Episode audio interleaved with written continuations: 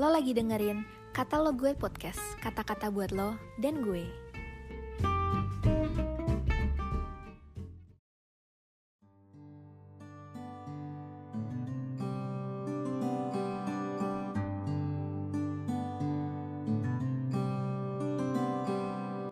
Shalom teman-teman, renungan hari ini hari Rabu 25 Mei 2022. Doa yang penuh kuasa menghasilkan keberanian. Diambil dari kisah para rasul 4 ayat 24 sampai 31. Yuk kita baca bareng-bareng. Ketika teman-teman mereka mendengar hal itu, berserulah mereka bersama-sama kepada Allah. Katanya, Ya Tuhan, Engkaulah yang menjadikan langit dan bumi, laut dan segala isinya dan oleh roh kudus dengan perantaran hambamu Daud. Bapa kami, engkau telah berfirman, mengapa rusuh bangsa-bangsa, mengapa suku-suku bangsa, mereka-reka perkara yang sia-sia. Raja-raja dunia bersiap-siap dan para pembesar berkumpul untuk melawan Tuhan yang diurapinya.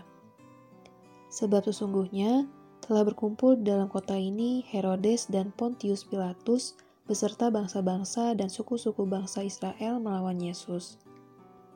Hambamu yang kudus yang engkau urapi untuk melaksanakan segala sesuatu yang telah engkau tentukan dari semula oleh kuasa dan kehendakmu. Dan sekarang, ya Tuhan, lihatlah bagaimana mereka mengancam kami dan berikanlah kepada hamba-hambamu keberanian untuk memberitakan firman-Mu, ulurkanlah tanganmu untuk menyembuhkan orang dan adakanlah tanda-tanda dan muzizat-muzizat oleh nama Yesus hambamu yang kudus. Ketika murid-murid Yesus mendengar berita dari Petrus dan Yohanes bahwa mereka dilarang oleh pemimpin-pemimpin Yahudi untuk memberitakan nama Yesus, maka mereka meresponi berita itu dengan cara berdoa. Dan doa yang mereka panjatkan penuh kuasa sehingga mereka punya keberanian untuk memberitakan Injil bahkan disertai dengan tanda-tanda dan mukjizat. Hal itu terjadi karena mereka punya beberapa dasar keyakinan yang sangat luar biasa.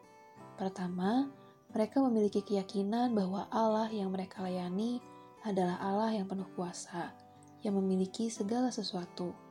Ya Tuhan, Engkaulah yang menjadikan langit dan bumi, laut dan segala isinya. Kedua, mereka dengan didasari oleh janji dan kebenaran firman Tuhan, mereka mengutip firman Tuhan dalam Mazmur 2 ayat 1 sampai 2. Hal ini yang membuat mereka bersemangat, antusias, berapi-api dalam berdoa. Keyakinan akan keberadaan Tuhan serta didasari oleh firman, inilah yang membuat doa-doa mereka disetujui oleh surga dan disertai dengan kuasa dari Roh Kudus. Dan ketika mereka sedang berdoa, goyanglah tempat mereka berkumpul itu, dan mereka semua penuh dengan Roh Kudus Lalu mereka memberitakan firman Allah dengan berani. Kisah para Rasul 4 ayat 31.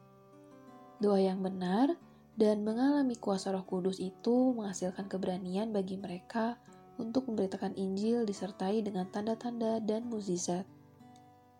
Tuhan ingin pada zaman akhir ini gereja membangun rumah doa yang benar sehingga mengalami lawatan Tuhan dan Injil diberitakan dengan penuh keberanian. Jadi, bahan diskusi dan renungan hari ini di dalam komunitas bagaimana teman-teman membangun doa korporat yang penuh kuasa sehingga Injil diberitakan dengan penuh keberanian. Segitu aja renungan hari ini. Have a nice day and God bless you.